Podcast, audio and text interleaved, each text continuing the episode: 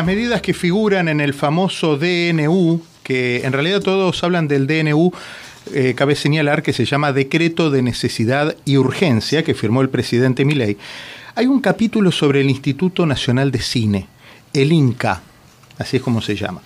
Básicamente le quita la financiación a determinado tipo de proyectos.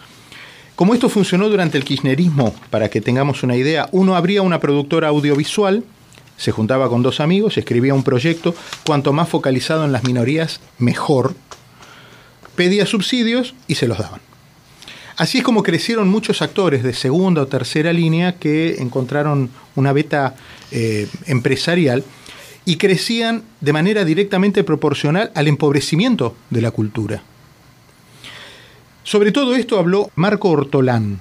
Él es un arquitecto argentino, es un artista plástico y en las redes sociales durante esta semana dijo más o menos esto el sueño de todo actor es tener una productora. El tema es cuando la productora te la financia Marquito, vos y tu abuelo que ya falleció, o los pibes pobres del Chaco. Nos quedamos con estos últimos, o de Santiago del Estero. Bueno, eh, dentro del DNU, en el tema de arte, lo que hace es literalmente dejar de financiar al Inca, que era una cueva de oligarcas actorcitos llenos de odio, que eran los mismos que rodeaban a Cristina y hacían así, y después uno se entera, porque, porque el peronismo no te convence, te compra, y eso fue lo que hizo Cristina con estos tipos, los compró, ¿con qué? Con los subsidios del Inca.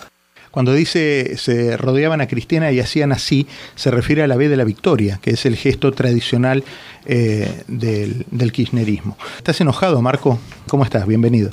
Buen día. Bueno, no, em, yo como verás, yo tengo mi canal de TikTok hace ya dos años que le doy el combate, que doy la batalla cultural. Eh, y obviamente con esto del DNU en la Argentina se están viviendo momentos de mucha, eh, ¿cómo te puedo decir? Eh, hay mucho ruido en la calle, porque como obviamente lo que los DNU lo que hacen es de alguna manera voltear los privilegios o desregular a un país que cada vez que tenías que hacer un trámite te ponían vallas adelante, ¿no? Es decir, de sacarle el peso de encima al pueblo argentino del el Estado gigante y bobo que nos deja no la política anterior, sino el peronismo, que es una es una doctrina que viene ya de, décadas en la Argentina. Esto que vos, que este video que hago yo sobre estos privilegiados, que se dicen actores, algunos ni los, ni los conozco, no los conoce nadie, son yo les digo actorcitos del odio porque cada vez que agarran un micrófono eh, escupen odio, porque, y ni hablemos con esto del DNU, y yo fui demasiado malo con mi ley, porque después, obviamente, yo me nutrí de un video de otro muchacho que sube datos, datos, yo me manejo con datos, eh, y vi que no es que el Inca va a dejar de financiar 100% el, entre comillas, arte de esta gente, les va, les va a poder financiar hasta el 50% de su producción y van a poder pedir dinero para hacer una película. Eh, durante dos años una película van a poder hacer. Ahora, esto que quede claro, no es atacar la cultura, porque ellos no son la cultura, ¿no? Que es la cultura del conjunto de cosas que, que tiene un país, una sociedad, desde su, no sé, credo, de su pensamiento, eh, desde sus costumbres, modismos. El problema en la Argentina es que estamos, estábamos acostumbrados a decir que la cultura era un partido de izquierda. ¿no? Y esto yo lo asocio con el tema, me meto en otro tema de los derechos humanos, donde estos tipos hace una década o más decidieron que los derechos humanos en Argentina eran un partido de izquierda. Y ahora estalla la olla, destapamos la olla y, no, y vemos, vemos lo que era, algunos ya lo sabíamos, el curro del Estado a través del Inca, y gente que estaba acostumbrada a que vos, yo, como digo en el video, ¿no? Chicos que no tienen, que pagan una leche con el IVA, y pagan el IVA, ese dinero iba directamente a estas producciones y si vos mirás el resultado, yo solamente hablo de la punta del iceberg, ¿eh?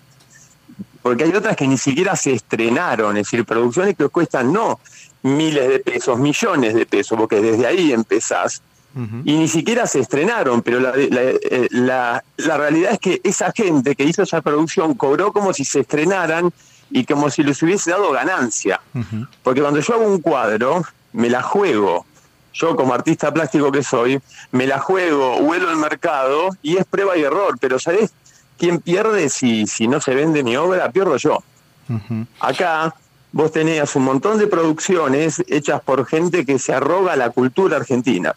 se arroga la cultura argentina, que creen que son moralmente superiores a, a la base media de la Argentina, y que lo único que hicieron fue cubrir un negocio, un negocio del Estado, un Estado quebrado, que no tiene moneda, eh, endeudado, deficitario, en nombre de la cultura. Y siempre son los mismos nombres. Yo ahí me agarro con Pablo Cherry. Pablo Cherry es un tipo que, como digo en el video, no se le conoce un éxito hace tiempo. Está haciendo una obra de teatro, sí, pero están todas. Ah, no solo está ahí en el Inca, sino también está en la Asociación Argentina de Actores como tesorero y ni siquiera es contador.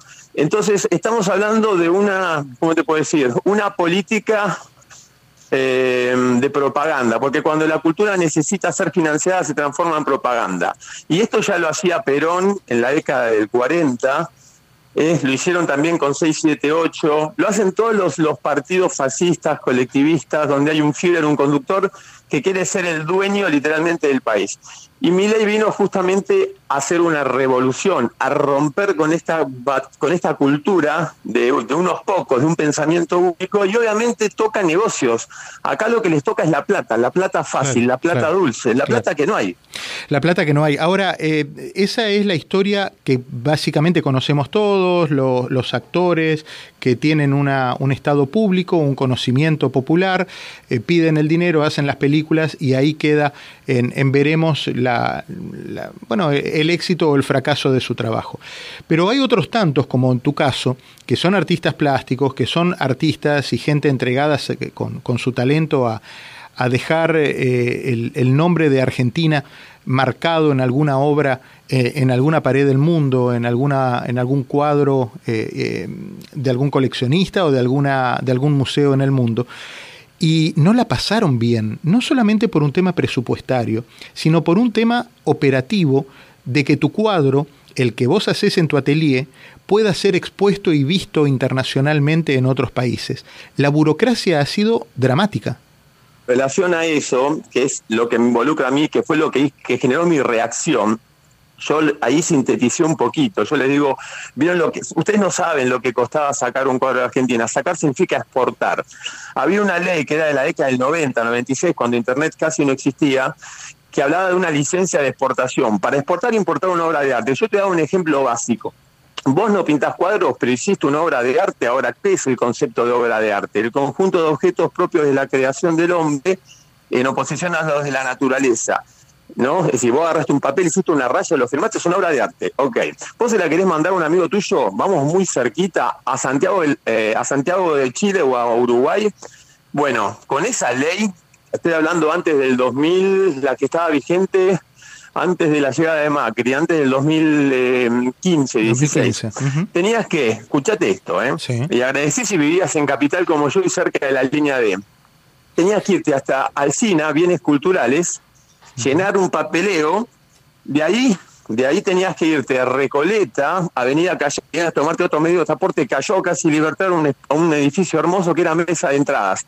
Y vos desde tu ignorancia decías, bueno, terminó el trámite, ya está, tengo mi documentación. No, no, no, te dicen, ahora te vas a tener que ir a Ezeiza, Ezeiza, ¿eh? el aeropuerto de Ezeiza.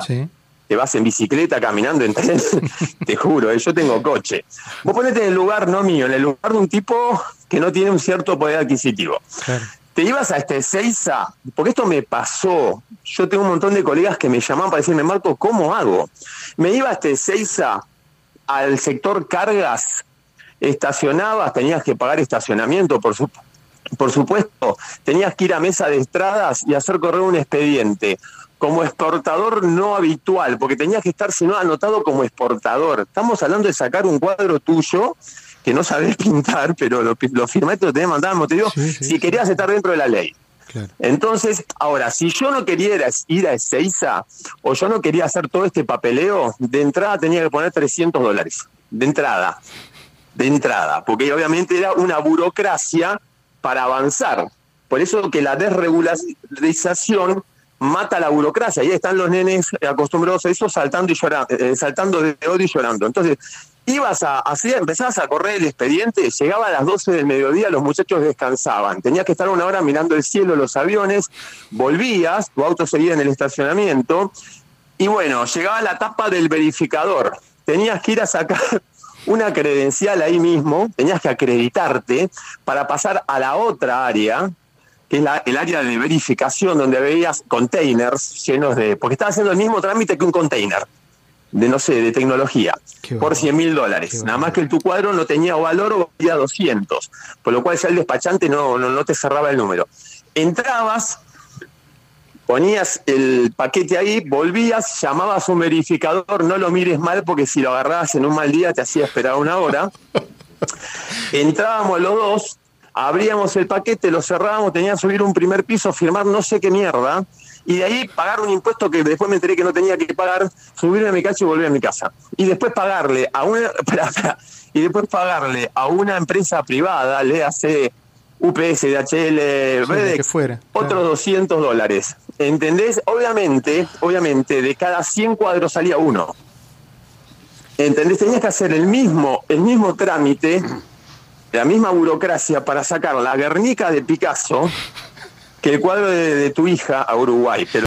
Increíble, increíble, increíble, Marco, lo que me estás contando. Increíble. ¿Me estás escuchando, Diego? Vos me, sí, Norbert, eh, quiero, quiero sumarte a esto porque me parece que Marco es muy joven, pero esto me recuerda al arbolito, tipo que quería plantar el arbolito en la puerta de la casa, que era Joe Rigoli, Jenny, ¿verdad? Sí, que, que era un personaje de la televisión en los 60. pero hay, pero en los 60 quizás, con Joe Rigoli y todo aquello, era la historia que cuenta Marco, pero ahora viene la otra historia paralela a esto. Porque si vos tenías este amiguito de la cámpora, llamado Pedrito, que estaba en esa posición que le habían asignado porque había llevado punteros para votar, lo llamabas a Pedrito y por una módica suma de 100, 200 dólares, Pedrito te llevaba todos los papelitos a tu casa y los sacabas rápidamente. Ese es el estado paralelo que justifica todo lo que ha pasado. Y lo que hablamos antes, en cada baldosa hay un nido de víboras. Y, sigo, perdóname que me acuerdo una instancia, porque eso no era solo en el arte y con el Inca y con todo esto.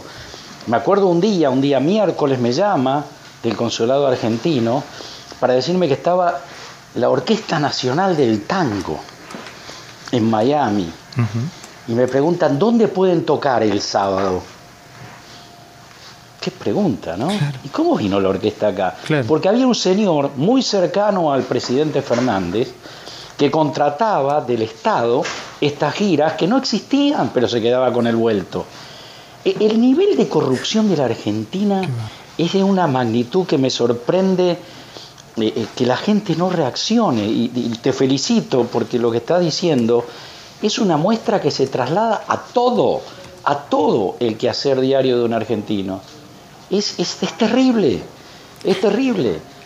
Creado por una manga de inútiles, corruptos, corruptos. Pero escúchame, estuvimos hablando hasta mañana de un tipo que nos hizo perder 15 mil millones de dólares por imbécil, por incompetente. Y es gobernador de la ciudad, de la provincia de, Buenos, Aires. Marco, te agradecemos mucho. Que, eh, ¿Algo que, quiera, que quieras también eh, acercar? ¿Algún pensamiento que quieras acercar en el final? No, simplemente que tengamos paciencia. Cuando no tuvimos paciencia, estos tipos volvieron y tuvimos los peores cuatro años de nuestra vida en todo sentido, no solo en lo económico, que es lo que vota la gente. Es decir, la inflación se va a ir, se va a depurar, es la inflación que dejan ellos a un año vista y esto se depura con tiempo y con paciencia. El resto lo hará el mercado, la libertad y el mercado. Te mando un abrazo muy fuerte. Muchas gracias por, por atendernos, por charlar con nosotros y te agradezco enormemente la gentileza. ¿eh? Cuídate mucho. Muchas gracias. Hasta luego. Hasta cada momento.